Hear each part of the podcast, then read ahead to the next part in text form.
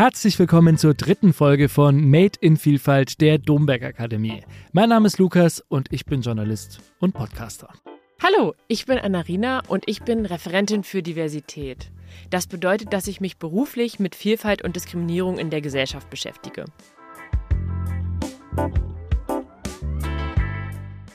Die Frage ist ja eigentlich immer, was trennt uns und was verbindet uns? Wenn man da mal länger drüber nachdenkt, dann sieht man eigentlich, dass es da ganz vieles von gibt. Also wenn wir jetzt mal mit uns beiden zum Beispiel anfangen. Ich bin eine weiße Frau und queer. Ja, und ich bin ein heterosexueller weißer Mann. Der Begriff queer würde ich einfach direkt schon mal hier erläutern, kommt aus dem Englischen und bezeichnet zum Beispiel Menschen, die nicht heterosexuell sind. Es gehören also schwule, bisexuelle, lesbische, aber auch transgeschlechtliche und nicht-binäre Personen zu der queeren Community. Wir teilen also Merkmale, wie zum Beispiel Weißsein oder dass wir beide einen Uni-Abschluss haben. Und wir sind zum Beispiel auch gleich alt. Gleichzeitig trennen uns auch Sachen. Einmal das Geschlecht in unserem Fall und zum Beispiel auch die sexuelle Orientierung ist unterschiedlich. Und klar, da gibt es noch so viel mehr. Das sind alles Dinge, die stehen nicht nur in irgendwelchen Formularen, sondern die prägen unser Leben richtig. Ihr seht also, einfach ist das alles nicht. Mit vielen Dimensionen von Vielfalt haben wir uns schon auseinandergesetzt. Anderes ist für uns komplett neu. Jedenfalls bin ich persönlich froh, dass wir das zu zweit angehen. In unserer vielfältigen Gesellschaft gibt es aber auch unterschiedliche Formen von Diskriminierung.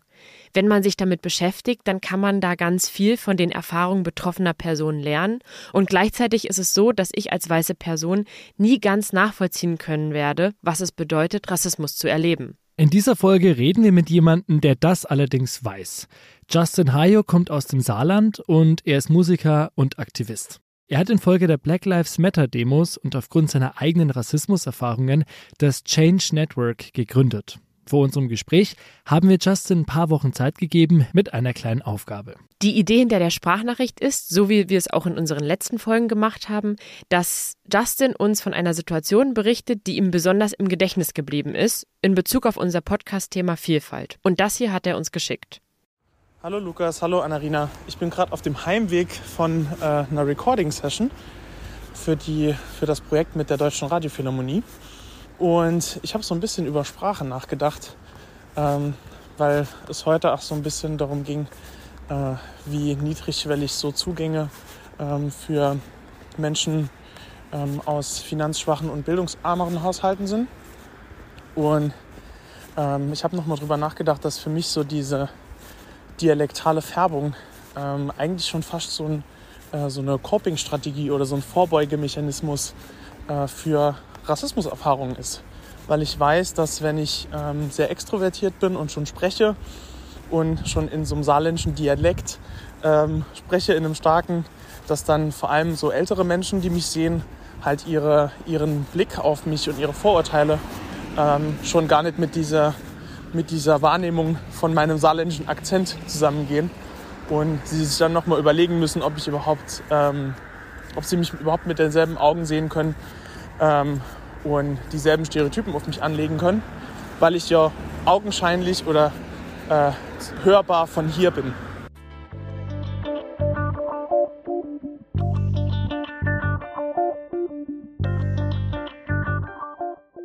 Hey Justin, schön, dass wir hier sein können. Vielen, vielen Dank, dass ihr da seid, extra aus äh, Bonn und München hier angereist ins Saarland. Ja, gerne, wir freuen uns. Vielleicht kannst du mal kurz beschreiben für alle, die jetzt hier zuhören, in was für einem Raum befinden wir uns gerade?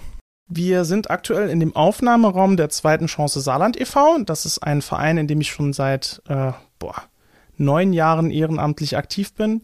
Und äh, der Verein arbeitet viel mit Menschen, die aus sozial schwächeren Haushalten kommen oder die traumatisiert sind, die teilweise Migrationshintergrund haben und versucht, die über Musik, Tanz und Musical zu resozialisieren. Und die haben ein eigenes tolles Tonstudio ähm, mit einem Aufnahmeraum und einem äh, einer Regie und äh, da habe ich gedacht, das wäre die perfekte Gelegenheit, hier unseren Podcast aufzunehmen. Klang ist ja was, was in deinem Leben eine sehr wichtige Rolle spielt. Denn du bist ja nicht nur in der Antidiskriminierungsarbeit tätig, sondern du bist ja auch freiberuflicher Musiker. Das heißt, das ist ja, so würde ich jetzt mal behaupten, was ganz Essentielles äh, für dein Leben. Was nimmt denn Musik und Klang in deinem Leben so generell für einen Stellenwert ein? Also ich glaube, dass Musik auch dadurch, dass ich das beruflich mache, ähm, einen relativ großen Stellenwert einnimmt. Ich habe ja auch mal an der Musikhochschule studiert. Gesang ist für mich immer so ein Wegbegleiter gewesen, egal durch welche Phasen. Aber für mich war es relativ selten so ein freies künstlerisches Entfalten der Musik, sondern es war schon auch immer so ein bisschen so ein Arbeitskontext. Also ich mache Musik sehr gerne und ich will das auch als Teil meines Lebens etablieren und beibehalten. Aber es war nicht im Vergleich zu vielen anderen, die das so als Ruheinsel benutzen oder als so Ort, wo sie sich so ein bisschen entspannen können, äh, war das schon auch immer mit Arbeit und auch mit Disziplin verbunden, irgendwie dorthin zu kommen, wo ich gern hin will. Und in dem großen Teil, in dem ich das beruflich mache, hat man dann auch immer noch mal mit äh, Menschen zu tun, die einen buchen, für die das oft auch nur Dienstleistung ist, auf einer Veranstaltung zu singen und Dort mache ich auch relativ viele Diskriminierungserfahrungen, weshalb es dann auch ganz gut ist, wenn ich über die Antidiskriminierungsarbeit so ein bisschen Handwerkszeug habe, wie ich in den Situationen dann reagieren kann, ohne dass ich ähm, flüchten muss. Hast du da mal ein Beispiel über eine Diskriminierungserfahrung, während du Musik machst als Dienstleister? Äh, ja, einige. Also das, das letzte, das mir einfällt, ist, glaube ich, vier Wochen her oder so. Da war ich auf einer Veranstaltung, es war ein Geburtstag, den ich gesungen habe und in der Pause wollte ich, es war super kalt, in der Pause wollte ich mich wärmen und war unter so einem Heizpilz und da waren schon mehrere Leute, die äh, Feiergäste waren. Und da war einer, der schon relativ angetrunken war und der hat ähm, echt eklige Dinge gesagt. Irgendwie hat mich gefragt, äh, vielleicht eine kurze Triggerwarnung für alle Rassismusbetroffenen vorne dran.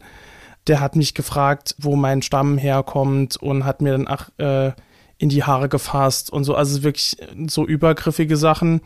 Und in den Situationen ist es für mich dann sehr schwierig, einfach zu gehen oder halt auch so in der Art und Weise zu reagieren, wie ich gern reagieren wollte. Also, ach, mein, meine Grenzen aufzuzeigen, weil du dann immer in der Position bist, dass du ja eigentlich gerade bezahlt wirst, um dort zu sein. Und du willst ja auch nicht jemandem den Geburtstag versauen, dadurch, dass du dich mit jemandem von den Gästen, mit einem von den Gästen irgendwie streitest oder da, da ein Konflikt da ist. Und das passiert relativ häufig. Also, dass äh, mal im Nachgang, vor allem wenn dann alkoholisierte Gäste dabei sind, dass man sich dann irgendwie solchen Rassismuserfahrungen aussetzt. Du hast uns ja in unserem Vorgespräch erzählt, dass du eine längere Zeit als Lehrer gearbeitet hast. Ich glaube auch als Musiklehrer unter anderem. Und das machst du heute nicht mehr. Du bist in zahlreichen Projekten aktiv und Tätigkeiten. Du bist jetzt Geschäftsführer von der Comkultur, einem saarländischen Kulturverein und vor allem auch erster Vorsitzender von dem Change Network. Und dazu habe ich auf der Seite von dem Change Network ein Zitat von dir gefunden. Da sagst du, äh, nach dem Black Lives Matter Demonstrationen in Saarbrücken wurde mir klar, dass ich mich noch nie bewusst mit Rassismus auseinandergesetzt habe. Das war ja im Jahr 2020 und mich würde interessieren, was haben diese Demos damals genau in dir ausgelöst, dass bis heute dieses Engagement so wichtig für dich ist? Genau, also für den Kontext ist, glaube ich, ganz wichtig zu wissen, dass ich als Kind einer alleinerziehenden weißen Mama groß geworden bin und deshalb auch so keine Bezugspersonen im engeren Raum gehabt habe, die auch Rassismus betroffen waren in der Familie und ich war auch relativ lange der einzige Schwarze an der Schule, beziehungsweise an den Schulen, an denen ich war, auch schon in der Grundschule. Und deshalb hat sich das für mich auch nie so nach was Strukturellem angefühlt, weil es wäre ja auch egal gewesen, ob das Rassismus ist oder irgendwas Persönliches. Wenn nur eine schwarze Person da ist, kann man das halt schlecht differenzieren. Und dementsprechend habe ich sehr viel von diesem Ärger, von dieser Anfeindung einfach auf mich als Person bezogen. Dann bin ich halt einfach scheiße so. Und das ist der Grund, warum mich die Leute nicht leiden können. Irgendwann hatte ich dann die, ähm, die Möglichkeit, mich durch die Musik auszuzeichnen, weshalb dann das Label ge, äh, gewechselt ist von dem Schwarzen auf den Musiker, was äh, mir so einen sozialen Aufstieg beschert hat. Aber die Black Lives Matter Demonstrationen und vor allen Dingen die äh, Sachen, die auf Social Media gepostet worden sind von Rassismuserfahrungen von anderen Leuten, die dann über Monate auf einen eingeprasselt sind, so dass man sich dem eigentlich nicht mehr verwehren konnte. Die haben mir noch mal so ein bisschen eine Tür geöffnet zu dieser antirassistischen Bildung. Und dann habe ich das erste Mal ähm, Letters from Birmingham Jail gelesen von Martin Luther King. Kurz mal für euch zur Erklärung, was es mit dem Letter from Birmingham Jail auf sich hat. Das ist ein offener Brief des amerikanischen Pastors und Bürgerrechtlers Martin Luther King. Viele von euch kennen ihn sicherlich wegen seiner berühmten Rede I Have a Dream. Selbst schwarz hat sich Martin Luther King Mitte des 20. Jahrhunderts gegen Rassismus und für Gleichberechtigung der afroamerikanischen Bevölkerung in den USA engagiert. 1963 nimmt er an einer gewaltfreien Protestaktion in Birmingham, Alabama teil. Birmingham gilt zu dieser Zeit als Hotspot von Rassismus und Ausgrenzung. Infolge dieser Aktion wird King verhaftet und eingesperrt. Und in diesem Gefängnis von Birmingham, Alabama, verfasst er eben jenen Letter from Birmingham Jail, von dem Justin gesprochen hat. Wir haben hier mal kurz einen Ausschnitt für euch. The answer lies in the fact that there are two types of laws, just and unjust. I would be the first to advocate obeying just laws. one has not only a legal but a moral responsibility to obey just laws. Conversely, one has a moral responsibility to disobey unjust laws. Ganz grob zusammengefasst heißt es darin, dass es aus Sicht von King rechtens ist, sich gegen ungerechte Gesetze zu wehren. Er sagt, auf Gerichte warten, das dauert einfach zu lange. Nach seiner Freilassung setzt sich King weiterhin öffentlich für die schwarze Bevölkerung und für Gewaltfreiheit ein. Nur wenige Jahre später, 1968, wird Martin Luther King von einem weißen, mehrfach vorbestraften Rassisten namens James Earl Ray erschossen. Bis heute ist der Letter from Birmingham Jail ein ganz wichtiges Dokument der amerikanischen Bürgerrechtsbewegung. Und wie man an Justins Beispiel sieht, hat dieser Brief auch bis heute noch einen großen Einfluss auf AktivistInnen also das bleibt auch wahrscheinlich für immer einer der wichtigsten Momente in meinem Leben, in dem ich realisiert habe, boah, da beschreibt jemand was in einer Art und Weise, die so unfassbar greifbar ist, was ich über Jahrzehnte gefühlt habe. So alles, was da drin stand, war für mich so krass. Das, was ich erlebt habe, ist anscheinend was, was so universell ist für die Identität oder für die Erfahrung von äh, Rassismus betroffenen Menschen, dass ich damit gar nicht alleine bin. Und als dann auch diese Protestbewegung aufgekommen ist, haben wir dann nach den Black Lives Matter Demonstrationen gesagt, es reicht nicht einfach nur zu demonstrieren, sondern wir müssen auch schauen, dass wir da irgendwas draus machen, dass wir irgendwie eine Lösung finden oder zumindest irgendwie daran arbeiten, eine Lösung zu finden und haben dann im Nachgang das Netzwerk gegründet. Wir sind vorhin vom Hauptbahnhof bis hierher zusammen gelaufen und haben auf dem Weg schon viele Menschen getroffen, die du kennst. Also man merkt, du bist äh, ein bekannter Mensch, du bist ein heimatverbundener Mensch, du bist ja auch irgendwie immer wieder zurück ins Saarland gekommen. Ähm, was ist der Unterschied zu aktivistischer Arbeit, zu Bildungsarbeit im Saarland im Vergleich zu vielleicht Frankfurt oder Berlin? Die Unterscheidung würde ich nicht unbedingt treffen zwischen Frankfurt und Berlin, sondern ich würde schon so ein bisschen sagen ländlicher Raum und urbaner Raum, weil in so einem, in so einem städtischen Kontext du ähm, den Rassismus betroffenen Menschen äh, nicht aus dem Weg gehen kannst. Die sind Teil deines, deines Lebensumfeldes. Und im ländlichen Raum ist es oft so, dass du halt nur mit Menschen zu tun hast, die vielleicht geflüchtet sind oder du nur mit Menschen zu tun hast, die halt so einzeln unterwegs sind. Also ich weiß, bei mir in der Straße, ähm, wo ich früher gewohnt habe, war ich der einzige Schwarze, der je in dieser Straße gewohnt hat. Also ich, ich kann mich nicht daran erinnern, dass ich jemals eine Erfahrung gemacht habe, dass Leute mit mir sprechen ähm, und danach noch dieselben rassistischen Stereotypen auf mich anlegen, wie sie das davor gemacht haben. Und oft ist es so, dass wenn ich mit Leuten spreche, auch mit älteren Leuten spreche, die, die dann am Stammtisch sagen oder ach, bei dem einen oder anderen Weihnachtsessen ähm, dann irgendwas über die Ausländer oder so sagen. Jetzt muss ich vorsichtig sein, dass meine Großtante das nicht hört. Ähm, aber ich muss sie jetzt doch als Beispiel nehmen. Ich glaube, das hat sie einfach auch verdient, ähm, dass, dass sie äh, sagt, dass, dass türkische Menschen irgendwie äh, fürchterlich sind und so. Und dann habe ich sie am Tisch gefragt, wen kennst du denn, der irgendwie türkisch ist, so.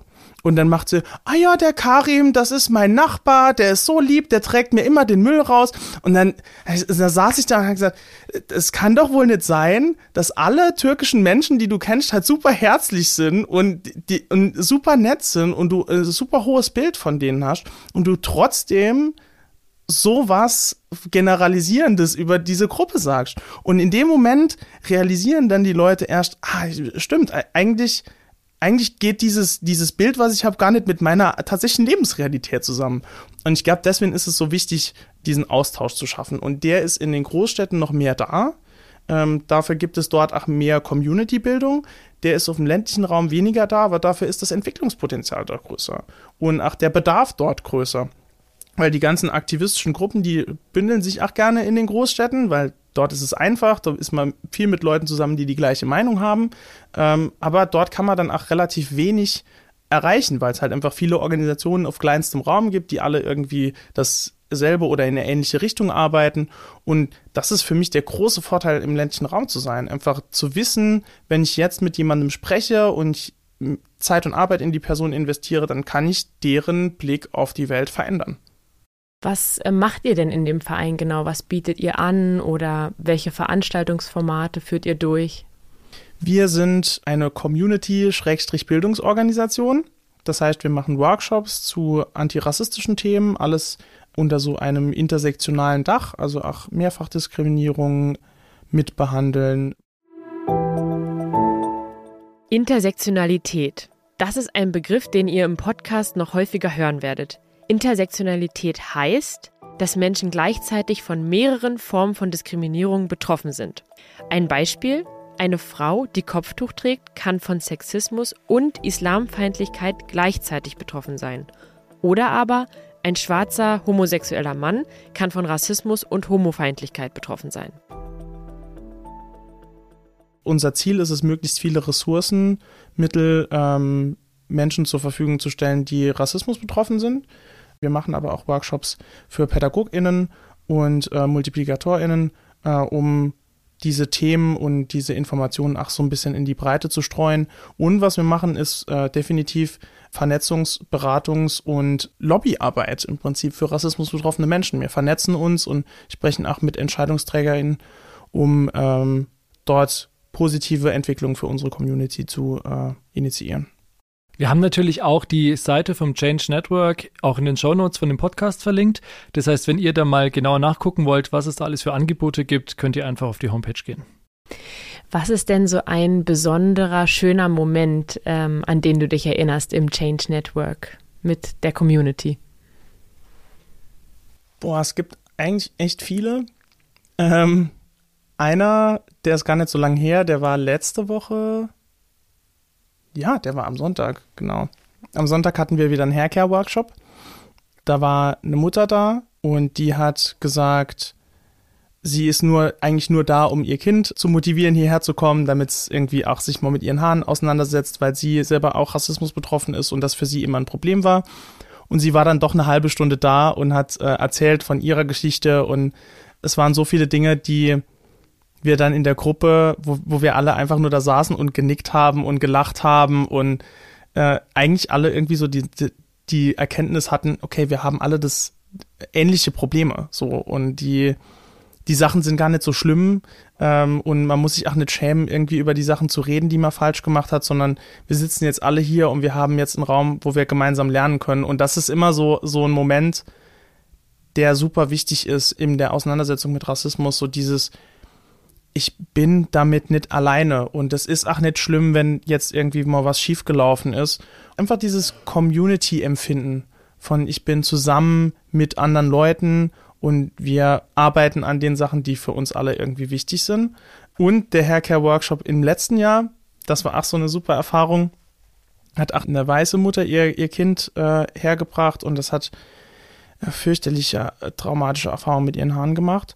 Und äh, die Katharine, unsere Dozierende, war super lieb und hat sie als Haarmodel gehabt in der, äh, in der Stunde. Und das erste Mal in ihrem Leben, die war elf, das erste Mal in ihrem Leben, dass sie das Gefühl gehabt hat, sie fühlt sich wohl mit ihren Haaren und sie muss sich nicht verstecken. Und sie hat die ganze Zeit gelacht. Und als die Mama reinkam, um sie wieder abzuholen, hat sie geweint, weil das für sie so, so wichtig war und sie auch gewusst hat, sie kann ihrem Kind diese, diese Hilfe nicht geben, weil sie selber nicht Rassismus betroffen ist und weil sie sich da auch nicht gut genug auskennt und weil ihr auch selber die Unterstützung dort fehlt. Und das ist einfach das Tollste, was du erleben kannst, wenn du was organisierst als Veranstaltung oder als Programm, wo du weißt, okay, das ist, das ist nicht egal, dass ich das gemacht habe, sondern das ist jetzt wirklich was, was das Leben von jemandem nachhaltig verändert hat. Genauso wie die ganzen negativen, traumatischen Erfahrungen, die man als Rassismus oder als diskriminierungsbetroffene Person macht, prägen, braucht es auch diese positiven Erfahrungen. Und wenn wir die gestalten können, das ist das größte Geschenk. Justin, in dem Gespräch bist du jetzt schon mehrfach äh, darauf eingegangen, dass es Menschen gibt in eurer Community und auch, dass du das ja auch schon erlebt hast, dass das Thema Haare eine ganz wichtige Rolle spielt. Jetzt kannst du mir vielleicht mal erklären, warum ist es denn so ein Thema und warum äh, bietet ihr zum Beispiel im Change Network auch diese Haircare-Workshops an? Vielleicht kannst du da einfach nochmal so ein bisschen erklären, was ist denn so da das grundlegende Problem eigentlich? Mhm. Es gibt so ein paar Sachen, die wichtig sind zu wissen, auf die man so eigentlich gar nicht kommt. Also ein größter Teil der Produkte, die im europäischen Markt verfügbar sind, die sind gemacht für europäisches Haar. Das heißt, die Produkte, die man jetzt zum Beispiel im, im DM oder in irgendeinem Drogeriemarkt findet, die sind konzipiert, dass sie funktionieren für kaukasisches Haar. Die Anforderungen an ähm, Afrohaar, die du an das Produkt stellst, sind aber teilweise ganz andere, weil Afrohaare im Vergleich zu glatten Haaren halt viel mehr Feuchtigkeit zum Beispiel brauchen. Das heißt, es ist sehr schwierig, als rassismusbetroffene Person mit Afrohaaren das richtige Produkt für einen zu finden, das einem die Haare nicht so trocken macht, dass die anfangen zu brechen. Unter anderem ist es bei lockigem Haar halt auch wichtig, dass man das zu dem richtigen Zeitpunkt auskämmt. Weil wenn man das nicht auskämmt, wenn es nass ist und wenn schon eine Spülung drin ist, dann brechen die Haare beim Auskämmen. Und diese gebrochenen Haare, die verknoten sich dann mit den Locken und wenn man dann nochmal durchkämmt, dann brechen die an der Stelle, an der sie sich verknotet haben. Und das führt dann oft dazu, dass dass die Leute, ach, wenn die lange Haare haben, dass die unterschiedliche Längen allein durchs Kämmen, durch ihr tägliches Haare kämmen oder durch ihr wöchentliches Haare kämmen, unterschiedliche Längen in ihre Haare kämmen, weil die so oft brechen. Das ist zum Beispiel eine ganz spezifische äh, Herausforderung an Produkte und an die Pflege von Afrohaar. Und wenn man das nicht weiß, dann wundert man sich, warum seine Haare irgendwie nicht wachsen oder warum immer so lange Haare rausstehen. Das war zum Beispiel was, was ich im Workshop gelernt habe und was mir geholfen hat, mit meinen Haaren irgendwie eine schönere Erfahrung zu haben. Was hat das Thema Afrohaare mit der politischen Dimension und dem Thema Rassismus genau noch zu tun? Ich glaube, dass es ganz wichtig ist, dass dieser Bereich auch zur Identität von Rassismus betroffenen Menschen dazu gehört, in einer ganz, ganz besonderen Art und Weise, weil auch der Bereich Haircare ähm, auch sehr, sehr viel Zeit und Arbeit in Anspruch nimmt und es ganz lange ja auch so war, dass für Rassismus betroffene Menschen so glatte Haare, europäisches Haar so das Ideal war und dass Leute auch mit viel Chemie, äh, mit Relaxern versucht haben, irgendwie ihre Haare zu glätten und sich damit auch sehr viel Schaden zugefügt haben. Einfach weil man ihnen über Jahre, über Jahrzehnte vermittelt hat, dass das schöne Haare sind, glatte Haare sind schöne Haare und dieses Krauselhaar, das wäre fürchterlich so. Und es ist auch Teil dieses Auseinandersetzens mit internalisierten Rassismen. Bevor es weitergeht, was bedeutet eigentlich internalisierter Rassismus? Das bedeutet, dass Menschen negative Vorurteile und Aussagen über sie selbst verinnerlichen, weil ihnen diese seit der Kindheit immer wieder bewusst und unbewusst vermittelt werden. Justin macht das gleich am Beispiel Haare nochmal deutlich. Sich nochmal mit seinen, mit seinen eigenen Voraussetzungen, mit seinen körperlichen Voraussetzungen auseinanderzusetzen und zu sagen, nee, es ist nicht geil, wenn ich glatte Haare habe, oder es ist nicht nur geil, wenn ich glatte Haare habe, sondern es ist auch cool, wenn ich Locken habe. Und ich lerne auch so damit umzugehen, dass ich mit den Afrohaaren auch alles machen kann. Also das hat die Katharin gesagt, die Afrohaare sind eigentlich die wandelbarsten Haare, die es gibt. Weil du von dieser Form aus mit der richtigen Pflege, mit den richtigen Produkten auch glatte Haare haben kannst, du kannst schöne große Locken haben, du kannst ganz viele Flechtfrisuren haben, du hast ein sehr äh, breit gefächerten Fundus an Hairstyles, die aus dem afrikanischen Bereich kommen, die auch sehr viel Identität mitbringen können. Und wenn man sich mit den Sachen auf einer positiven Art und Weise auseinandersetzen kann, dann ist das auch so ein bisschen Aufarbeitung von Rassismus. Weil diese Rassismen sind nicht nur Sachen, die von äh, nicht Rassismus betroffenen Menschen auf Rassismus betroffene Menschen geworfen werden, sondern das sind auch Sachen, die man sich jeden Tag so ein bisschen selber sagt oder Dinge, die man an sich selber nicht wertschätzen kann oder an sich selber nicht schön findet, auch daraus entstehend, dass andere Menschen einem regelmäßig sagen, dass das der Punkt ist, an dem man sich von anderen unterscheidet. Ich habe es ja vorhin schon mal erwähnt, dass ein Ziel dieses Podcasts ist, dass wir Menschen ein bisschen auf diese Reise mitnehmen wollen und uns einfach mit ganz vielen verschiedenen Dimensionen von Vielfalt, aber eben auch von Diskriminierung auseinandersetzen wollen. Eine Frage, die du vielleicht schon häufiger gehört hast, aber ich glaube auch die ist gar nicht so trivial für viele Menschen, die Bezeichnung People of Color und Allies. Denn die benutzt ihr zum Beispiel auf eurer Homepage, um zu beschreiben, dass ihr eine Organisation für People of Color und für Allies seid. Jetzt frage ich mal so, Gibt es in der deutschen Sprache eine Entsprechung für, für das Wort People of Color oder warum verwendet man da die englischen Begriffe?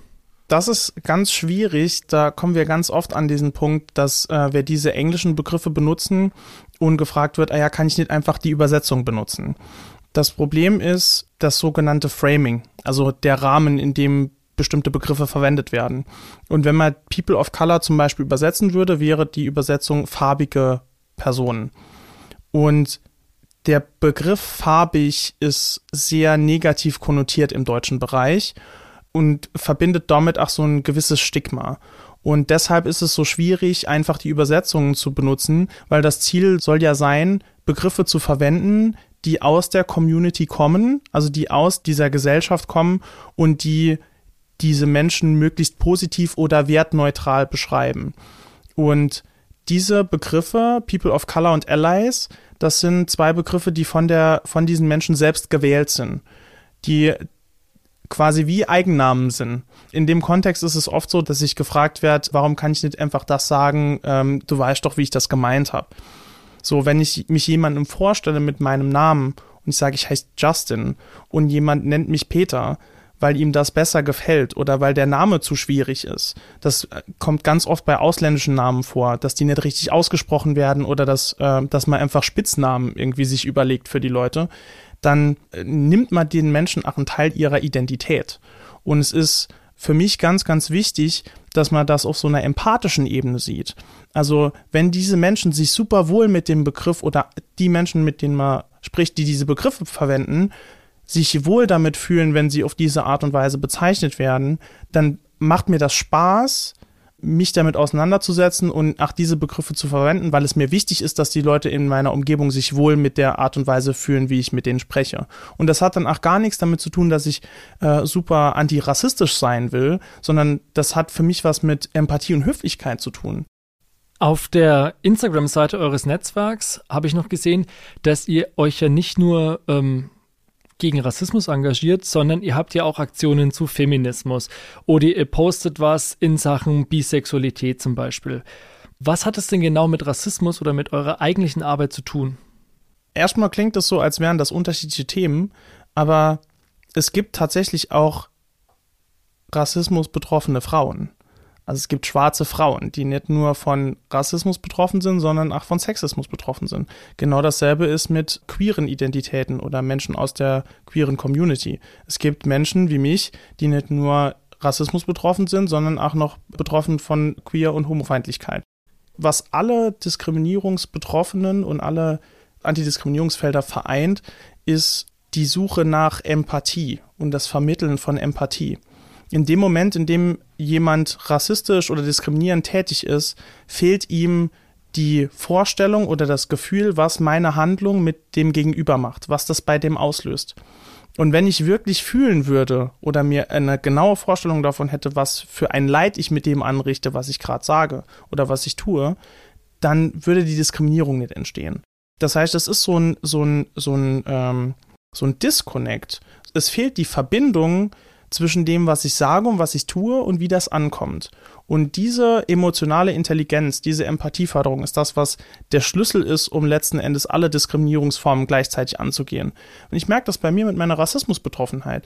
Wenn ich eine Diskriminierungsform verstehe oder dort reintauche und versuche herauszufinden, wie die funktioniert, dann sehe ich auf einmal Parallelen zu ganz, ganz vielen anderen Themen. Dann sehe ich, dass dieselben Verhaltensmuster, die TäterInnen im Bereich Rassismus haben, vielleicht auch im Bereich Homo- und Transfeindlichkeit da sind. Und dass der Kern davon ist, dass diese Menschen in dem Moment, in dem sie diskriminieren, die Empathie zu ihren Opfern, zu den Betroffenen fehlt. Und das ist so ein bisschen der Grund, warum wir auch sagen, alle Themen im Bereich Antidiskriminierung sind wichtig für uns und müssen auch gemeinsam gedacht werden, weil unsere Community nicht nur aus Rassismusbetroffenen besteht, sondern die besteht aus queeren Menschen, die besteht aus ähm, äh, Menschen mit Behinderung, die besteht aus Menschen, die auch noch religiös verfolgt sind, die besteht aus Frauen und allen anderen diskriminierungsbetroffenen Menschen auch. Ähm, und deswegen ist es so wichtig, diese Themen gemeinsam zu denken. Du hast jetzt gesagt, dass du selbst queer bist und Rassismus betroffen. Was sind denn so spezielle Herausforderungen für queere Personen of Color? Bei mir ist es so, ich komme so ein bisschen aus zwei Welten. Meine Mama ist weiß und mein Papa ist schwarz. Und die Communities sind auch relativ unterschiedlich. Und in dem Bereich meiner Familie mütterlicherseits ist es eigentlich kein Problem, dass ich, äh, dass ich schwul bin. Aber in dem Bereich von Rassismus fehlt da noch so ein bisschen die Sensibilisierung. Auf der anderen Seite, der Teil der schwarzen Community, in dem ich mich aufgehalten habe, der ist auch sehr stark religiös geprägt und sehr konservativ. Und dort ist Queerness ein Problem oder nicht gern gesehen oder da fehlt auch noch die Sensibilisierung für das Thema. Weshalb es als schwuler schwarzer Mann schwierig ist, so eine Heimat zu finden in, in einem dieser Bereiche, weshalb ich so froh bin, dass ich da auch nochmal eine eigene Community habe gründen können, die auch sensibel für diese Themen ist. Und ich glaube auch noch so ein anderes spezifisches Ding ist, ähm, ist so der Dating-Kontext. Dazu haben wir auch im nächsten Jahr einen Workshop, dass man halt viele ethnosexistische Erfahrungen macht in der queeren Community als Person of Color das ist in dem Fall sowas wie, dass man das so als Fetisch ansieht, dass man die Leute nicht wegen ihres Charakters oder ihrer Art irgendwie mag, sondern es gesagt wird, ah ja, ich, ich stehe nur auf äh, schwarze Menschen oder das ist für mich attraktiv. Und das ist schon sowas, was für mich ganz, ganz schwierig ist zu verarbeiten, wenn Leute mir sagen, dass es eigentlich egal ist, wer ich bin und was ich sage, weil die mich eh nur attraktiv finden, weil ich eine bestimmte Hautfarbe habe. Das ist jetzt vielleicht in so einem Kontext irgendeine Form von positivem Rassismus. Also die Leute meinen, dass sie, also die, die werten mich ja nicht bewusst ab, sondern in ihrer Wahrnehmung werten sie mich sogar auf, äh, weil ich für sie dann was Besonderes bin. Aber auch das ist super entmenschlichend irgendwie. Also es spricht mir quasi ab, dass man mich wegen was anderem lieben oder attraktiv finden kann, außer meiner Hautfarbe. Wenn man sich mit Rassismus auseinandersetzt, was ist für dich wichtig im Dialog zwischen Rassismus betroffenen Menschen und nicht betroffenen Menschen? Also das ist bei mir ganz, ganz oft das Ding, dass es mir wichtig ist, dass mir geglaubt wird. Dass das, was ich erfahre, erstmal das ist, was ich erfahre. Also ich erzähle von einer Rassismuserfahrung, die ich erlebt habe. Und äh, das Schlimmste, was passieren kann, ist, dass jemand hingeht und anfängt zu argumentieren, warum das ja eigentlich keine Rassismuserfahrung ist. Das war für mich immer sehr schwierig zu verstehen, weil sich die Person, die das macht, die das dann kritisiert, äh, ja herausnimmt, dass sie mehr wahrnimmt und mehr weiß über die Situation, in der sie vielleicht gar nicht dabei war, als ich, der nicht nur in der Situation dabei war, der auch sehr sensibel, was das Thema Rassismus ist, ähm, äh, hinhört, sondern auch der jahrzehntelange Erfahrung mit rassistischen Auseinandersetzungen hat, der auf unfassbar viel Erfahrung in dem Bereich zurückgreifen kann und der vielleicht nicht immer verbalisieren kann, warum er zu 100% weiß, dass das eine rassistische Erfahrung für ihn war, aber der trotzdem irgendwie ziemlich genau weiß, was um ihn herum passiert und wie man das aufzunehmen hat.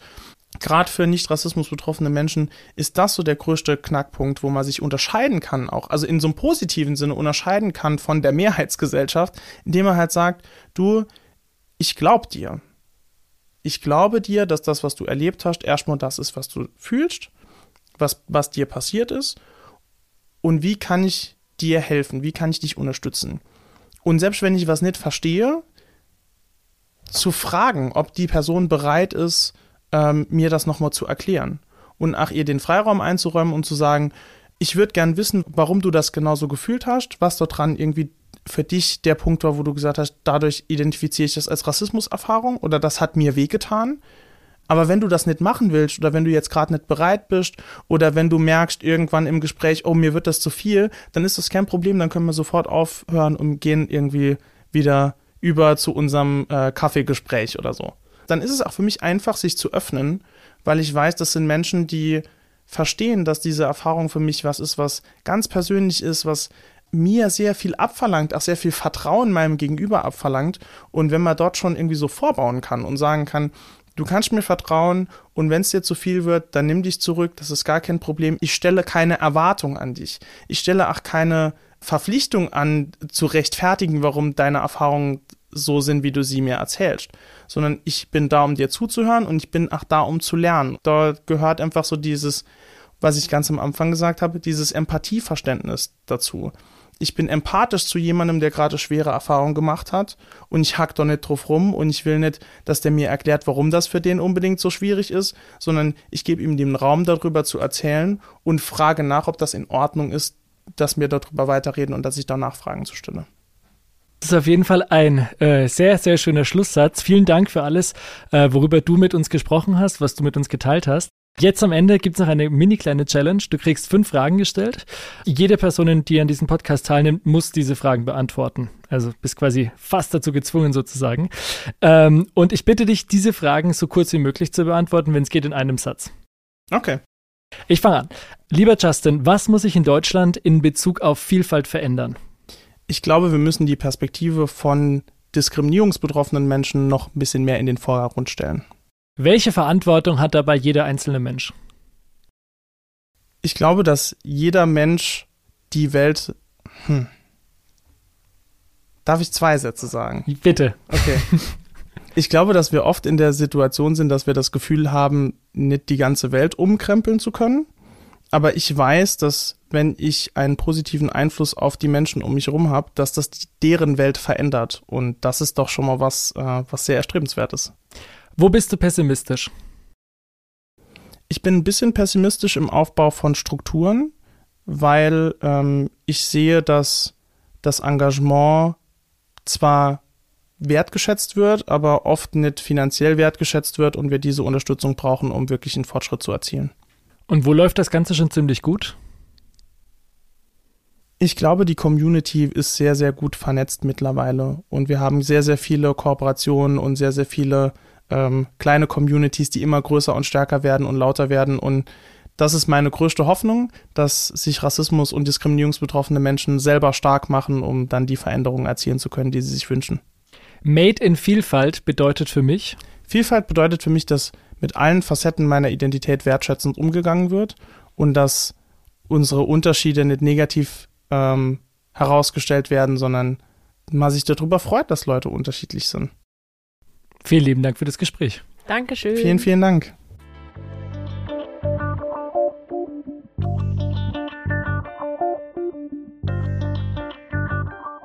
Das war unser Gespräch mit Justin Hayo und jetzt im Nachhinein merke ich, dass mir das Gespräch, glaube ich, echt was gezeigt hat. Ich fange mal mit dem Banalen an. Ich gehe in den Drogeriemarkt, kaufe mir Shampoo oder Gel und das größte Problem, das ich jetzt dabei habe, dass meine Haare bei manchen Produkten einfach schneller fertig werden. People of Color haben es dann nicht so einfach, weil und ich denke, das hat Justin echt deutlich gesagt.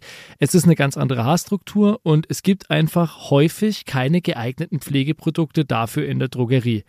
Und das ist ja schon mal eine Form von Benachteiligung, auf die ich jetzt persönlich aufgrund meiner persönlichen Erfahrungen nie gekommen wäre. Es scheint ja echt bei vielen Menschen Traumata ausgelöst zu haben und das kann ich nachvollziehen, weil mir sind meine Haare nämlich auch wichtig. Das andere, und das ist glaube ich für mich nochmal wichtiger, ist, dass Justin gesagt hat, dass für ihn noch schlimmer als dieser plumpe Rassismus, dass das derjenige ist, der bei Leuten aus dem engen Bekannten- oder Freundeskreis kommt, die einem zum Beispiel Rassismuserfahrungen absprechen. Also so nach dem Thema, ähm, das war gar nicht so, wie du das erlebt hast, oder das war doch vielleicht gar nicht so schlimm. Und da musste ich noch mal länger drüber nachdenken, weil glaube, dass ich das in der Vergangenheit vielleicht auch mal gemacht habe. Und vielleicht habe ich mir auch mal gedacht, dass Leute ein bisschen übertreiben. Denk heute und jetzt, ein paar Jahre später und hoffentlich auch ein bisschen ja, reflektierter. Ich glaube, ich würde es nicht mehr so machen oder vielleicht nicht mehr ganz so ausgeprägt. Ja, wie ging es dir denn damit?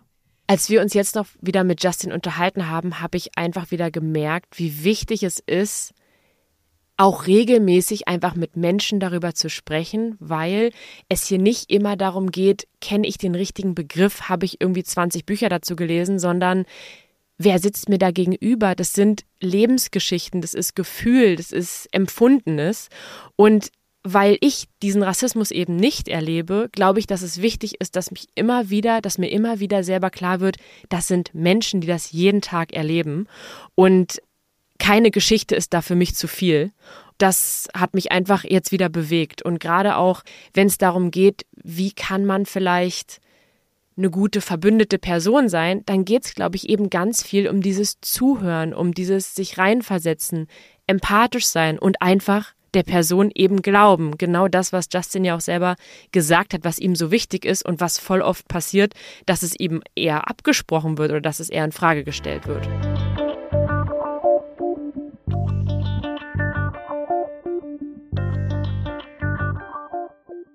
Das war die dritte Folge von Made in Vielfalt mit Justin Hayo. Auch hier, wenn ihr Rückfragen habt oder Feedback, meldet euch gerne bei uns. Vielleicht kennt ihr ja auch antirassistische Communities bei euch vor Ort. Vielleicht seid ihr da ja sogar dabei oder engagiert euch irgendwie anderweitig im Antirassismusbereich. Also bitte her mit Rückmeldungen. Die Kontaktdaten dazu stehen in den Show Notes. In der nächsten Folge besuchen wir Mara Klein in Münster. Mara ist non-binär und in der katholischen Kirche sehr engagiert. Das klingt jetzt vielleicht erstmal schwer vereinbar, aber hört selbst, was Mara dazu erzählt. Wenn euch dieser Podcast gefällt, dann lasst wie immer eine 5-Sterne-Bewertung da und empfehlt uns weiter. Denn mit dieser Mundpropaganda helft ihr nicht nur uns, sondern ihr helft auch der Reichweite der in diesem Podcast vorgestellten Personen, Aktionen und Communities.